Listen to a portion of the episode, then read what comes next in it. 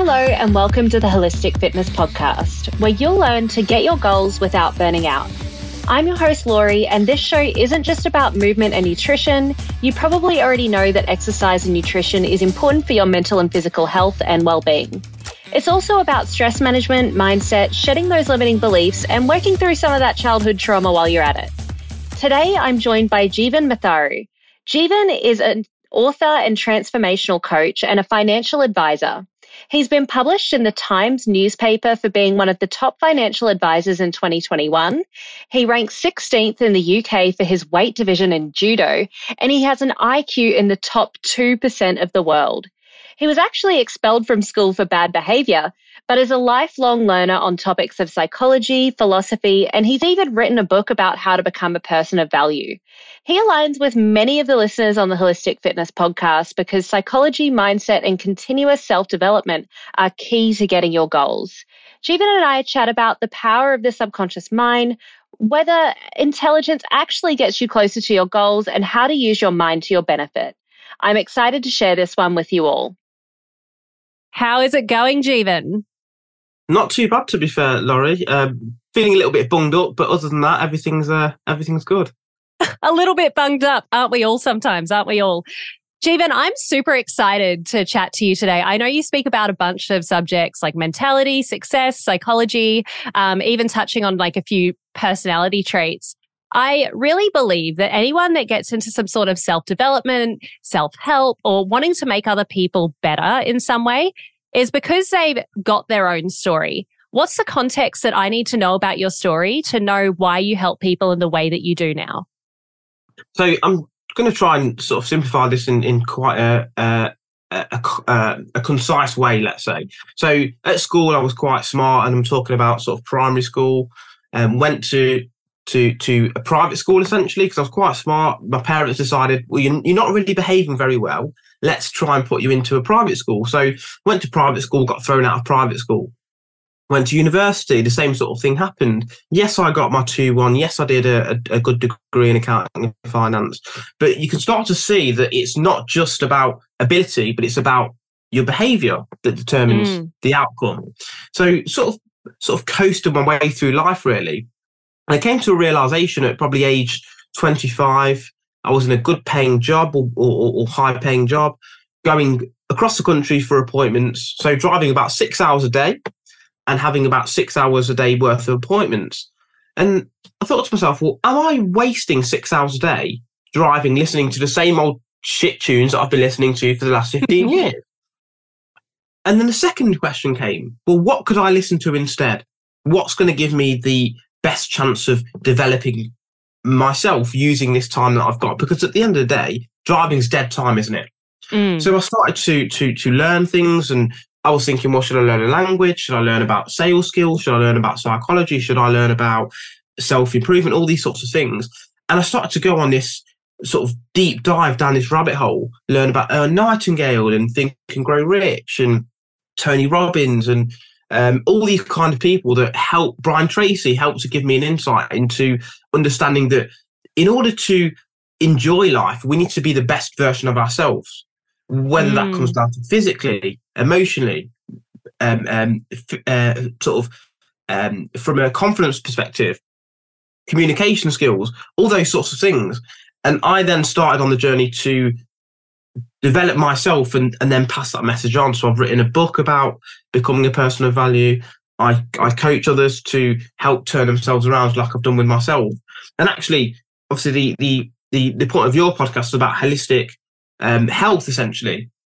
And the second chapter in my book, my first book, is about physical health because without a good physical standpoint, you can't be in a good state mentally. You know, the mm. the um, the heart soul body connection etc you need to be in a good position physically so i think it's really important to start with the physical aspect before you move on to the mental side yeah, for sure. It sounds like a super interesting journey. And, you know, often I have people come on the podcast, they might have this, um, they'll say they weren't smart at school or they had like a whole bunch of weight they had to lose or even overcame cancer or domestic violence, you're kind of the opposite. You know, you've come from actually being quite talented and brilliant and that being valued so much that you felt like maybe you needed to seek these changes and understand some deeper meaning in life.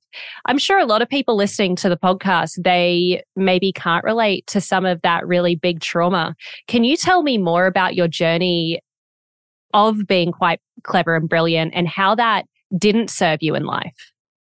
Yeah, absolutely. So I'm actually a member of Mensa as well. So for people who who know what Mensa is, um, it, it that's fine. For people who don't, it's a top two percent of IQ entry requirement. So you have to do a few tests, and obviously, if you get in, you're you're accepted.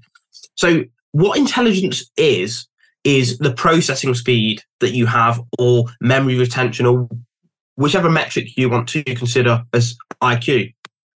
That is what's called fluid intelligence. And then you also get general intelligence, which is things that you've learned over the years that then build up into a portfolio. Mm. The, the good thing about intelligence is that it helps you to, as we said, to to gather information and analyze it very, very fast. But what it maybe masks is the softer skills that you need in order to become successful. Mm. The determination, the diligence, the organization skills, the networking skills, the persistence skills, the planning skills, etc., etc., etc., etc., etc. And you get to a point in life, if you look at like a, a, a graph, for example, where ability will only get you so far. Yeah. And it came to that point in my life where I'm like, well, there are people who aren't as smart as me, but doing as well, if not better than me. What are they doing? Well, they're mm. actually revising. They're not just going to exams with no revision. They're planning things. They are sacrificing, excuse me, friendship uh, activities for extra time revising. Even gym wise, you know, people who were at that age going to the gym two, three times a week were not as naturally athletic as myself, but got themselves into a good physical shape. So mm. it's what I came to realize is it's about developing softer skills and also having a daily routine that will get you somewhere. So, for example, let's say I'm going to do a marathon in 12 months' time. If I was to watch Netflix every day for those 12 months, I'm probably not going to be able to do the marathon. But if mm. I say, okay, what do I need to be able to do by month one, by month two, by month three, four, five, six, 12, etc., and then plan the daily habits in order to get there. So, okay, day one or week one, probably a mile a day will be sufficient. Month two, again, I'm just making these figures up as I go along, but you get the gist. It might be that, okay, well, we need to be able to get 30 miles in a week in the legs. And, and you plan it that way. And then you will have checkpoints. You say, well, actually, where did I expect to be versus where I am? What do I need to change? And I came to realize that you yourself are a business if you are in your best physical shape, psychological state, emotional state, you can communicate the best you can. You can. You can sell the best you can. Because look, we're all in sales, whether we like it or not. Yeah. Whether you can be uh, show gratitude, where you can get up in the morning and, and be energized and motivate yourself. All of those things sort of come into one as an individual to be your best self. So I thought, well, I've read Think and Grow Rich. I've read some of these other books but I've not found one book that encompasses all those different sort of mm. chapters or areas in one. So I ended up writing writing the book to to sort of see if I can provide that value to others. Because what I realised is that you can look for an above average job with an above average pay, but without being an above average person. That's called frustration, as Jim Rohn puts it. So in order to to to you know, if everyone wants to be rich and they want to be successful, etc., but if you focus on the monetary side, you won't become rich. You have to focus on the value side. What value are you bringing? Podcasts. Okay, what information are we giving out? Is it an entertaining podcast? Is it an informational podcast? Is it a combination of both, etc., etc.? So that's sort of. I know I've gone on a, on a bit of a rant there, I suppose, but that's essentially how I've got to where I've got to. No, you've shared so many golden nuggets, and you're so right. It's difficult to package all these things up. I love what you said there with regards to like the softer skills, because I always thought as softer skills to be like interactions with other people, like the emotional intelligence, but I just didn't necessarily like think about the determination. And I'm not going to lie, I was a smart kid too. And I could, um, I could just listen to the teacher. I pay really close attention when I was in class and I'd learn so much that when it came to actually doing my physics assignment, I wouldn't start till the night before and then get an A or an A minus and do quite well. And um, I actually think that being smart set me up to be lazy. And I needed to personally learn how to not be lazy, how to not procrastinate, how to project manage. And in my opinion, being smart definitely isn't all it's cracked up to be. But with regards to processing, yeah, it's great. Um, something that you shared just then that I really do want to dive into is the value. So you mentioned that it's not about how much you necessarily are receiving in terms of earning, but how much value you can provide. I think this sense of like purpose and value is so hard for so many people. And it's why we see like quarter life crises.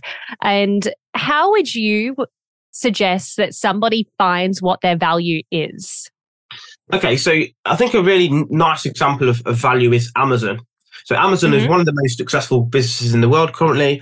And people say, well, I want to be the next Amazon. Okay. But can you get pretty much any product you want to the door of an individual the same day or the next day. Yep. If you can't do that, that convenience value, as it, as it were, that's not going to be the business value that you're going to bring. Mm-hmm. So as an individual, we need to establish what value we we can bring forward. So, for example, I'm, I'm never going to be a sprinter. I could love sprinting. I could train to be a sprinter every day, but I'm not six foot four and I'm not of that ethnicity that's going to allow me to be fast at running. People can say, "Oh, you can't say that," but we can look at the facts. That's just how fast twitch are. muscle fibers. this is it. This is it. So, I mean, if you look at the just a side topic, if you look at the track events or the finals versus the swimming events, you know, you can see the difference there. Mm. So, you first of all, we have to establish where our strengths lie. Are you a physical specimen? Can you go into sports, your, your golf, your footballs, your, your tennis, etc.? Can you go into speaking? Are you an extrovert? Do you have good speaking skills?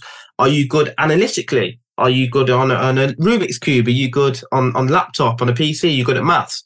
We need to establish what sort of skill set we have. There are, I think there's about seven or eight types of intelligence. So, so linguistic intelligence, musical intelligence, physical, uh, spatial intelligence, emotional intelligence, etc., etc. Mm. But there's also personality types. So yeah. are you a counselor? Are you an analyst? Are you a an entertainer? And then there's a th- third part is what do you value as a as a, a legacy or what do you want to be known as? Once mm. you can mm. put all of that in the cauldron and concoct yourself a, a, um, a dilute to drink, that's what's going to be your purpose. That's going to be your ideal, what's called ikigai um, mm. as the hmm. Japanese call it, where it's a mixture between what you're good at, what what the world needs, um, and what you can be paid for, essentially. But a lot of the time, the money comes afterwards, mm-hmm. because we'll use Roger Federer as an example. He didn't go out to be a tennis player thinking, "I'm going to make loads of money, man. I'm going to be a millionaire. Yeah, I'm going to be getting all the girls and all this sort of stuff." He was a tennis player because he loved what he was doing, and he was good at it. It was it was a mm. nice match up there, which he sacrificed a lot for. He did probably didn't go out drinking that much. He didn't go to to do any, any education. He um, uh, didn't have jobs, so he probably had low income earlier on. But he had the value there of himself being very good at tennis that then brings in the sponsors, the um, the ability to to get paid prize money, etc. Mm. So he didn't focus on the monetary side; he focused on the value side. And yeah. yes, you're going to say, well, that's an extreme example, but even if we look at a, a normal nine to five job, who gets paid the most? Is it the administration clerk who doesn't really care about the job? Or is it the person who goes above and beyond, the one that brings most revenue in in terms of sales, for example? They're going to get paid the most. So mm. you can ask yourself these questions. What value can I give to people that's going to allow me to get paid? Cleaning, cleaning someone's house, uh, someone's house, for example, you are giving a value. You're making something dirty clean. And it also allows that, that person to do other things while you're cleaning for them, if that makes sense. So there's loads of ways you can make value. And uh, to answer your question directly, it depends on what you feel that you can bring to the mm. table, what you can physically bring, uh, if yeah. You provided so many great examples there. It's it's getting realistic with the values that you can provide. It's understanding your personal personality type, your strengths, and also um, you know, some of the physiological things as well that, you know, makes you talented at what you do. I'm curious, can you provide me your examples? So, what are your strengths, personality type, and how has that got you to, you know, writing the, these incredible books, speaking on podcasts? Um, I'd love to hear your real life example. So, for me, again, if we look at, at school, I probably went down the wrong channel in, in all fairness. Um, I did a degree in accounting and finance. Again, we can use me as a prime example. I did that based on the potential monetary um, uh, future income I could mm. receive, for example. So you look at, you know, you go on the salary calculators, don't you, as you do, oh, what does this person get paid? What does this person get paid? But what I realized, and this came a little bit later on, is that people get paid loads in all industries you can be a psychologist and get paid more. Like Jordan Peterson gets paid more than the average accountant by mm. a long shot because he loves what he does and he's good at it. So yeah. I came to realize saying, okay, well, I went through this process. What are my skill sets? What do I enjoy doing? Um, one of the things that I actually have is not necessarily a teacher like uh, intelligence, but someone who can take complex ideas and make them quite simple. I had a meeting mm. last night for, for clients, helping them to retire. And so we've had about 10 people out and you've explained it the best. Because if you can't explain something very simply, you don't understand it well enough. Mm. So that's, I think, for me, an area that I have, which if you're coaching someone, if you're writing a book, yeah, if you can explain something simply in an area that you enjoy, which I enjoy self improvement and, and psychology as examples, which sort of intertwine, that's sort of where uh, well, how I've got to where I've got to. If that answers your question, Lori. Yeah. Just out of curiosity, what what personality type are you in terms of the? And you don't have to share this. The sixteen personalities. I know you mentioned like entertainer and stuff like that. I'm curious if we're the same. Yeah. So um, I've actually got two answers. But um, because obviously, depending on when you do it and the mood you're in, you're going to get slightly yeah, different yeah. answers. But I got INFJ and ENFJ. Oh, interesting. Okay, we're not the same. I really hope a 15 year old's listening to this because I'm going to share mine now as well. Um, I'm a campaigner, so ENFP, okay. but I can also switch over to the entertainer, ESFP, depending on okay. what's going on in my life, but mostly the ENFP. And um, I have a really similar story to you. I went and studied biomedical science because I'm like, oh, yeah, I'll do like pre med, then post med, become a doctor, earn lots of money.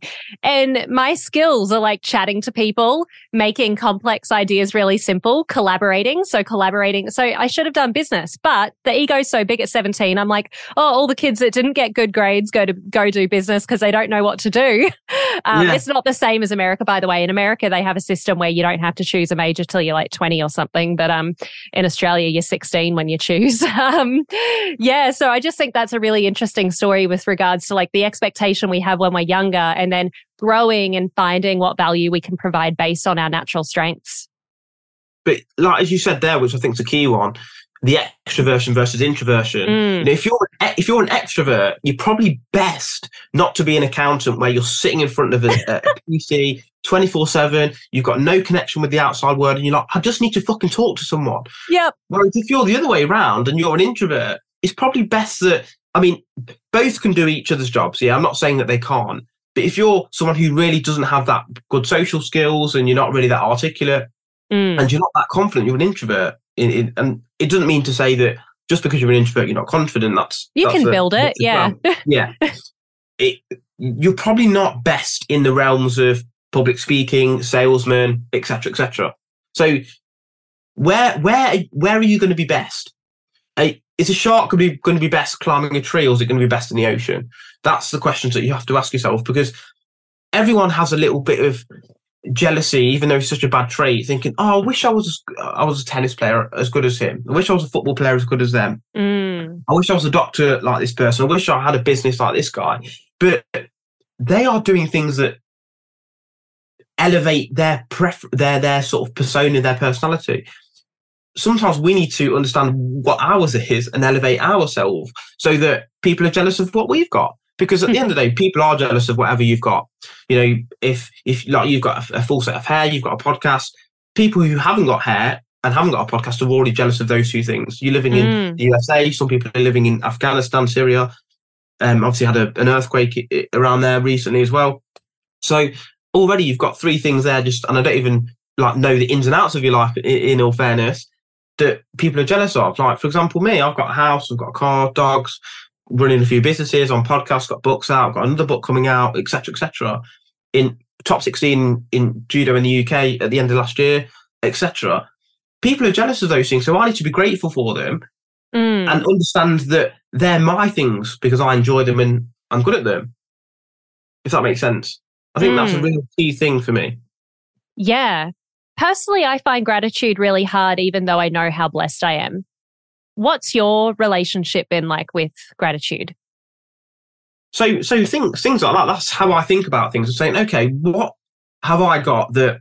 Okay, two two twofold. One, five years ago, what did you want? Love so that. five years ago, I said I want a house. I want to start my own business. I want to be uh, speaking of podcasts. I want a book to be out. I've got those things now. So I should be grateful that five years ago I really wanted those. Yes, you know I want other things now, but I should be grateful Mm. for what I've got. Two is obviously, that, as I said, the jealousy side. Think about it that way. And I'm 33 now. I've got a full head of hair. well There's done. people who I know exactly. I've got friends who are bald. And like even simple things like that, I know that it's not really a nice thing to say, but they're like, "Oh, I wish I had a full head of hair still." yeah. I would. I'm five foot ten. My brother's six foot. I'm like, oh well, they're hard, they're taller than me. You know, it's just it's just how the cookie crumbles. You're always going to be Mm. jealous of someone else or something else, but you should be grateful grateful for what you have because you have a blessing. And as I said, if we look at five years ago, if you actually think about it, you're probably where you thought you would be, and you're still not happy. I mean, how does that Yeah. work?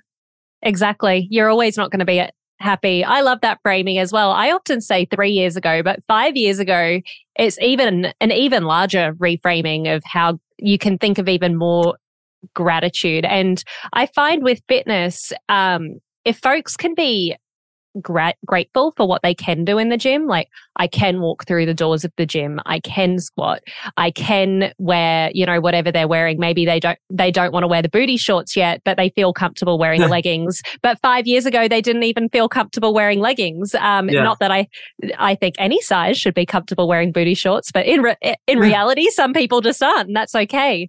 Um, that sense of gratitude can be applied to so many different areas of life and goals. Yeah, I mean, uh, your gym gym example is fantastic because I've had injuries from from judo, ex- Yes. etc., where my shoulder and I can't do you know pull ups, for example, but I can go and I can do other exercises.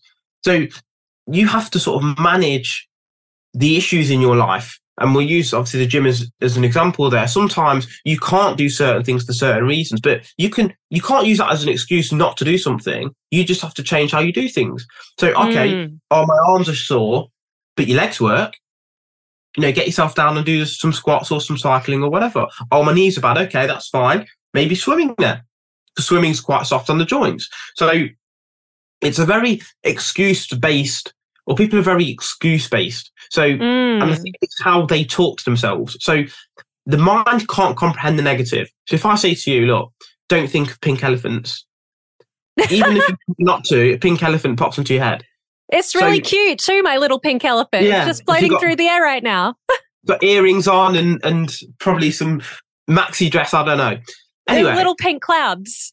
yeah, exactly, exactly. But if we think about it logically, if we say to ourselves, "I don't want to be fat," Mm. you're still associating yourself with being fat. Yes. I don't want to be fat. I don't want to smoke.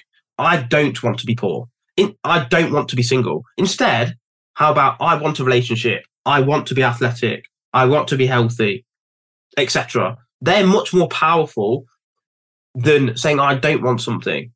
One is because, as I said, the words get absorbed into your subconscious mind.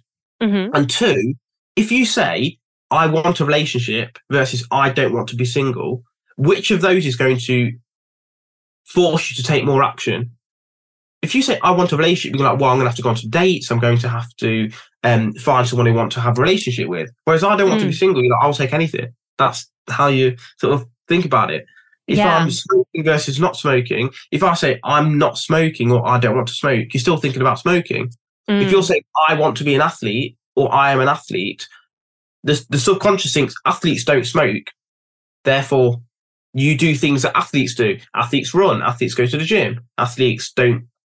Oh, sorry. This is again, this is how bad the brain is. You always you they will go to to to do um, calisthenics, etc. They'll manage their diet correctly. They'll drink plenty of fluids. That's mm. how an athlete behaves. So I think it's how you view things and how you reframe things that makes you move forward. Example, another example, business or a podcast. I've started a podcast as well recently. Um, only about seven episodes in, because I've been the guest. So thank you, thank you. Yeah, I've on so many. I was like, well, might as well start my own one as well. Same. But yeah. If you go into the podcast thinking, oh, what if I'm shit? What if no one listens to it? What if it fails? You're probably not going to start it. Yeah. Is it business as well? It, oh, what if I lose money? What if it doesn't work? Etc. Etc. You're probably not going to start it. If you look at the the pessimistic side, which that is, you're not going to start something. If you look at the optimistic side and the upside, oh, what if I can quit my nine to five job because the podcast blows up? What if I get some fantastic guests on? Maybe they find a business partner, a relationship from it. Maybe they find someone who can help them uh, promote something, their services, for, for example, or they just build a great podcast, whatever mm. it is. That's an upside that you need to look at. If you think in that way, you're more likely to start your show, aren't you? Yeah, so for sure. Sometimes, even if we have to trick ourselves into thinking a certain way, that allows us to act first. Like one of the Stoic phrases that comes to mind is like, first you win the battle in your mind before you even go to war. You have mm. to think that you've won something first before you go into to battle. It's the same thing. We've got to think something will succeed before doing it because everything's finished in the mind before we start it. The house that you're living in was finished in the mind of an architect before it was built. Mm. So what can you design in your mind before you build it? Hey, Holistic Fitness fam, a quick message from one of our sponsors, Ned. As you all know, I recommend good nutrition, movement, and stress management practices before supplementing so you know what type of supplementation that your body actually needs. For me, I supplement with very few products, but Ned is one of them. I'm a type A, high energy, ambitious business girly with massive goals. And sometimes I honestly just need to chill out and relax a bit. I've found that both Ned's de stress and sleep blends fit in with my busy lifestyle and ambitious goals, but I was honestly not a big fan of CBD products before trying Ned, mostly because of the culture surrounding weed. I just didn't want something that was going to alter my state of mind so that I became much less of a goal getter or less ambitious. That was until I learned about full spectrum hemp and their benefits. Ned blends are chock full of premium CBD and a full spectrum hemp of active cannabinoids. Ned's full spectrum hemp oil nourishes the body's endocannabinoid system to offer functional support for stress, sleep, inflammation, and balance. These products are science backed, nature based solutions that offer an alternative to prescription and over the counter drugs. All of Ned's full spectrum hemp oil is extracted from USDA certified organic hemp plants grown by an independent farmer named Jonathan in Colorado. I'm obviously a big fan, but don't take just my word for it. Ned CBD products have over 2,000 five star reviews, and they work with incredible partners in the medical field like Dr. Caroline Leaf, Dr. Christian Gonzalez, and Dr. Will Cole. Ned is providing Holistic Fitness podcast listeners a very special discount. If you'd like to give Ned a try, listeners get 15% off Ned products with the code Lori Lee. L O R I L E E. Thanks, Ned, for sponsoring the show and offering a natural remedy to bring balance to so many people's well being. Michelangelo, maybe? He always said that it wasn't him creating the sculpture, he, he was allowing it to be created. So he already knew it and he was just chipping it away. I love that positive reframing that you just shared. And it actually raises another point for me. When you think in that way, and this is a personal example. So I, with this podcast, knew it wouldn't fail because I um, I'm in senior leadership for an e-commerce company, and a lot of my role includes one-on-ones with team members. Um, you know, even when a new kind of initiative is brought, asking lots of questions, and it's like I just ask questions all day. I can continue to ask questions and validate people and stuff like that's what I do at work, 40, 40 to 50 hours per week. And I had somebody tell me, I'll believe it when I see it. And it was somebody really close to me. And that person was dead to me when they said that to be honest when you do have that um that positive reframing of something, you don't allow the negativity to affect you. And I do find with weight loss and exercise specifically, something that can really throw people off is, you know, Jenny from accounts being like, oh, such and such isn't having a muffin because she's on a diet. Or, you know, all of these sorts of limiting beliefs that other people will project to you. And you're almost immune to them when you can be really focused on something because, again, you know that you're sharing your value and strengths. Yeah, well, if you wouldn't take advice from a person, why the fuck do you care what they say? That's that's I love I that. like you, if you want to take advice from Jenny, who's some fat whale, you know, why are you going to listen to her about about a biscuit? Essentially, so I think that's a, a really good way to think about it because mm. at the end of the day, we have to be able to manage our own mind in order to uh, move forward with things. As you said about the the podcast, starting that, you knew it was going to, to succeed. That's the best way to actually act on your instinct or, or what you need to do. Yeah, I think what we taking on people's opinions, basically. For sure, yeah. I think what we haven't spoken about yet is how do you get to that mindset? So, you know, we've spoken about positive reframing, we've spoken about having a habit every single day, but a lot of people struggle to actually implement that habit and build that self confidence. So, how do you kind of like reframe your mind in a way that's conducive to success? Well, you first have to understand what your mind does as, de- as a default. So yeah. let's say that your your car breaks down on your drive. Mm-hmm. You can look at the negatives. It's going to cost money. I, you know, I'm going to have to get a taxi places, etc. Or you can look at the positive side and say, well, actually, it's going to break down. It's had an issue for a while. I'm lucky it didn't break down, for example, in the middle of the outback and yeah. wait there for 24 hours. So there's always positives that you can look at. And I think that's a really good starting place because it helps you to consciously change the default that your mind thinks of.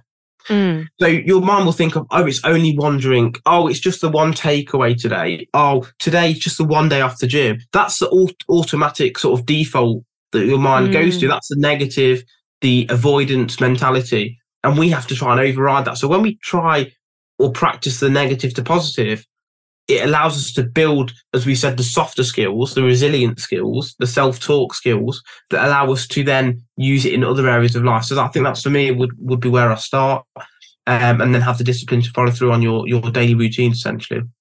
For sure, yeah. What's the number one thing you see that gets in the way of people's success?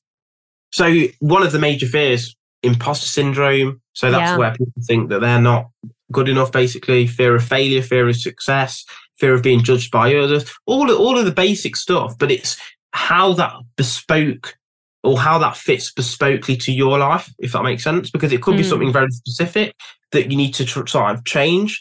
Um, or it's maybe a self esteem issue, as I've said, in terms of fear of success. You maybe can't see yourself being that type of person. You've always been a, a Joe Schmo, Joe Average, and you actually can't see things changing.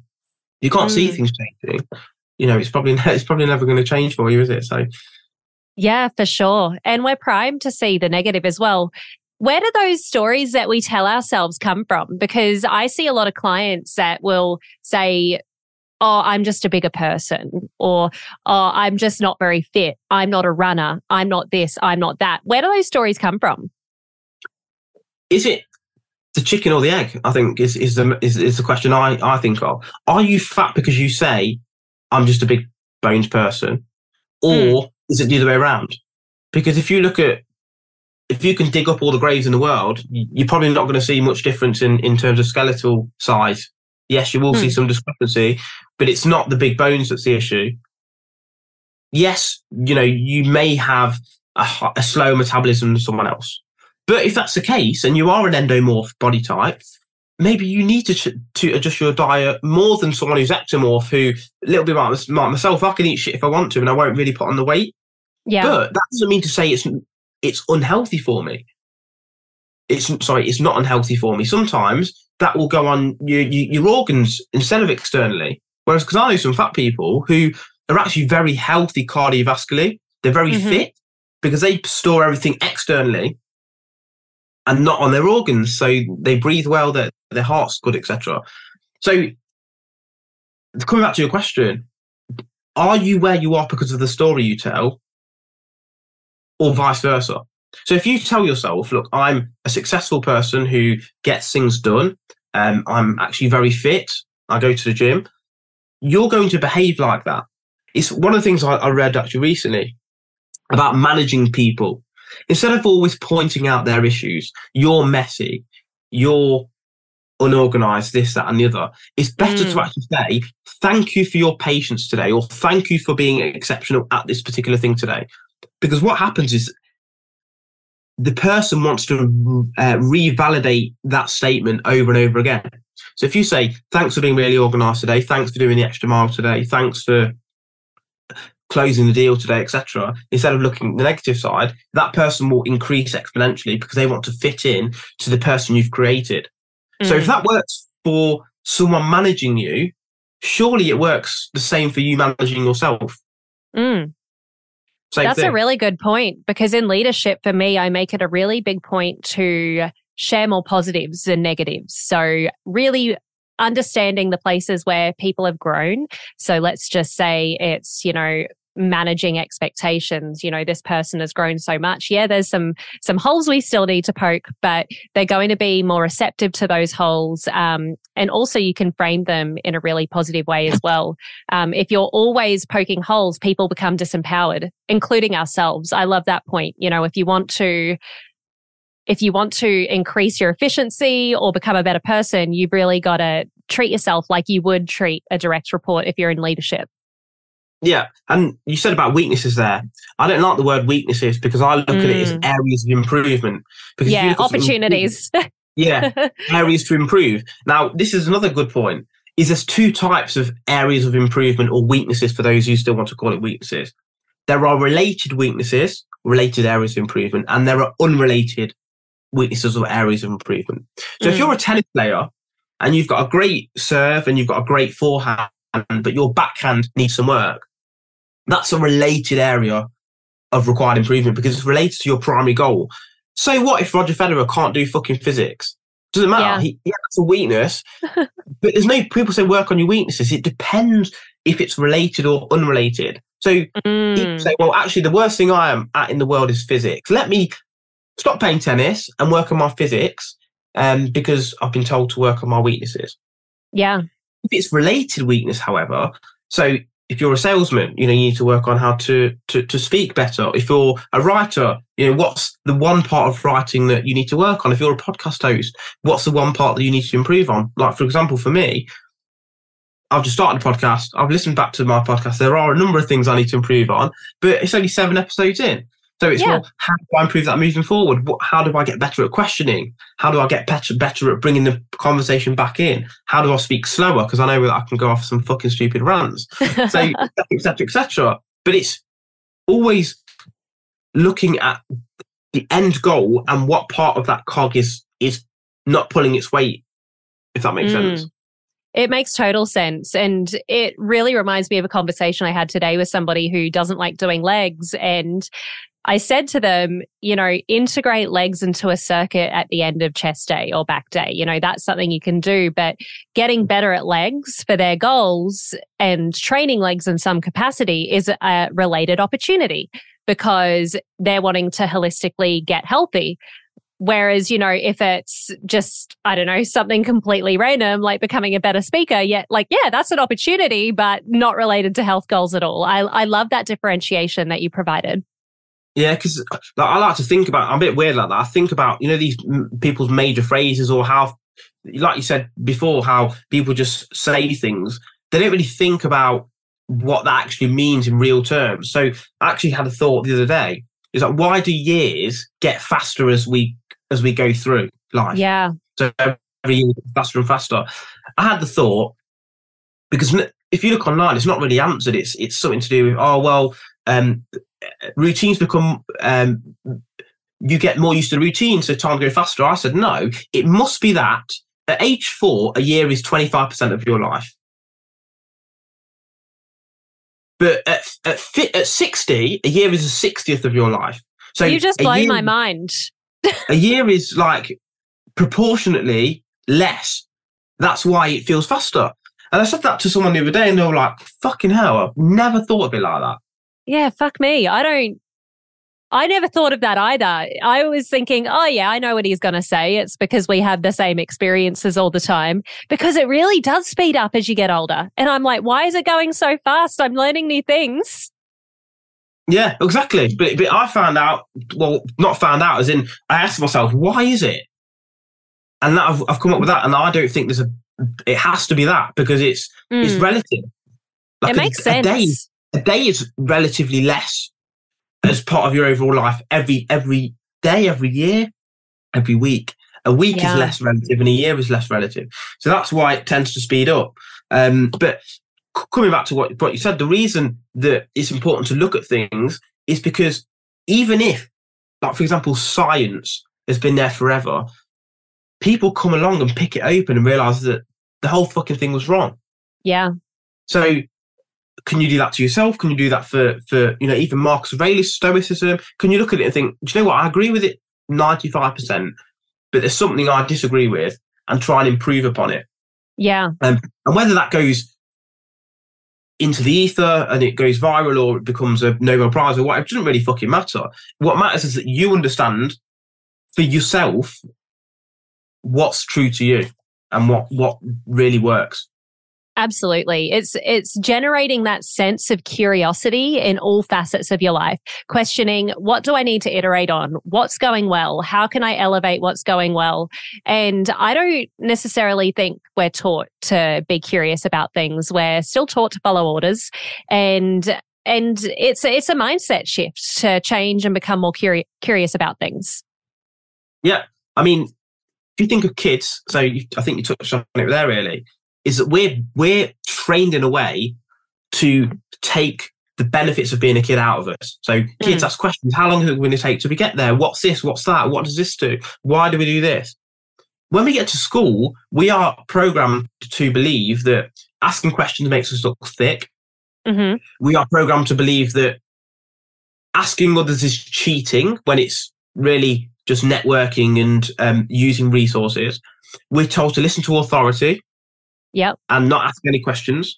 So all these, and if we fail, it's a bad thing when failure is good, as we know in life. So we are programmed in a way to act opposite to how we should act. Yeah. So I think before we came on air, you spoke about your your journal um, mm-hmm. as well. Goal, the goal getting journey. Yeah. Yeah. I'm writing something uh, like a, a, a question a day that people can write in. So where do I want to be in three to five years? And um, what personality type am I and what career should I be doing based on that, etc., etc. And you can write down your answers because I'm a strong believer that the questions you ask determine how well you're going to do at something. If you yeah. can't ask the question, well, how do I get better at this? You're never going to think about it. You're, you're never going to think about it. So you've got to ask questions. Mm. That's the only way that you're actually going to not necessarily get the answer, but actually start thinking about the answer. Mm, like, what is it that? Yeah, yeah. Asking the questions. Why am I? Um, like, even if you're not going to the gym, why is it that I make excuses? Mm-hmm. Is it because I hate leg day?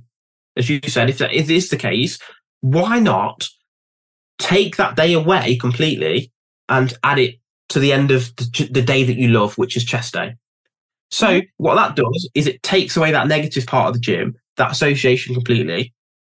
You reduce the time doing legs and you add it onto something you already like, which means that, you know, if we look at psychology, for, for example, your association is with something good.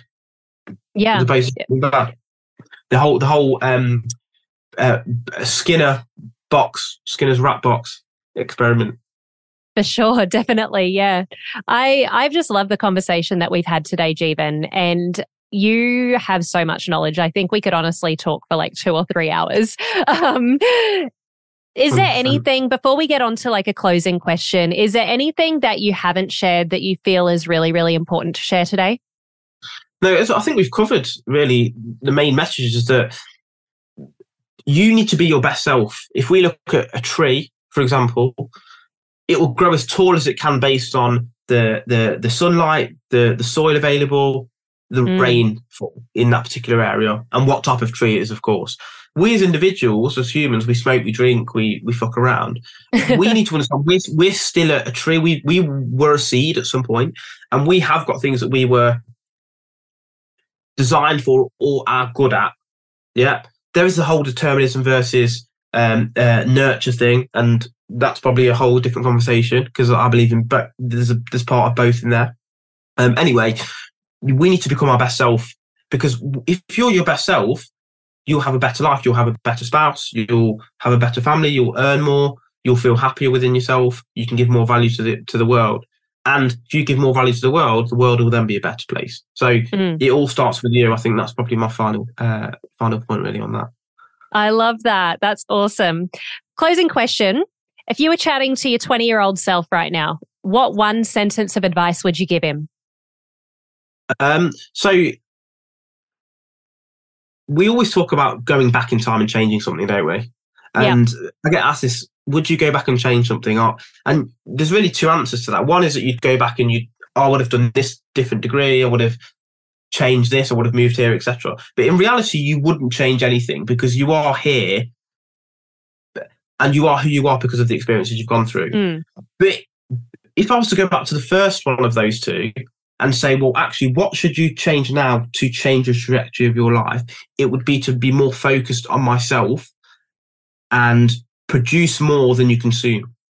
Mm. So if you're consuming something, you're watching Netflix, you're watching the football, you're watching this, you're doing this, you're consuming something. And I'm not saying that cons- consumption is bad because we need to consume things to remain human, exactly, whether it's entertainment yeah. or education. But what are you producing? Are you producing anything? Are you producing information? Are you producing a podcast as you are? Are you producing books, etc.? Mm. So even if it's just something very small, we need to produce something because if we don't yeah. produce something, it's 100% consumption. That leads us into the um, uh, gratification cycle, and we're after, after the dopamine hits versus producing something of value. So, so that's probably the, sure. the advice I would give myself yeah, I think 20 year old Lori needed to hear create more than can, you consume too. Jeevan, I'm sure so many people have just really enjoyed your conversation. Where can we all find you? Where can we buy your book? Um, so the book's on Amazon. It's called Become a Person of Value. Um, the author name is J.S. Math. I'm sure you're going to leave it in the description. Second book is probably going to be out quarter one this year. It was meant to be out at the end of last year, but as we know, sometimes things can get pushed back. Uh, yep. coach wise, Vanquish Transformational Coaching. Again, sure we'll leave the notes in the description. Other than that, you can follow me on Instagram as well. Got a Vanquish Transformational 2022 account. Um, in the thousands of subscribers now, I'm just posting random videos just to help you out and just some interesting thoughts, really. So, so yeah, that's probably the best place to find me. I and love that. Obviously, the new Vanquish podcast as well.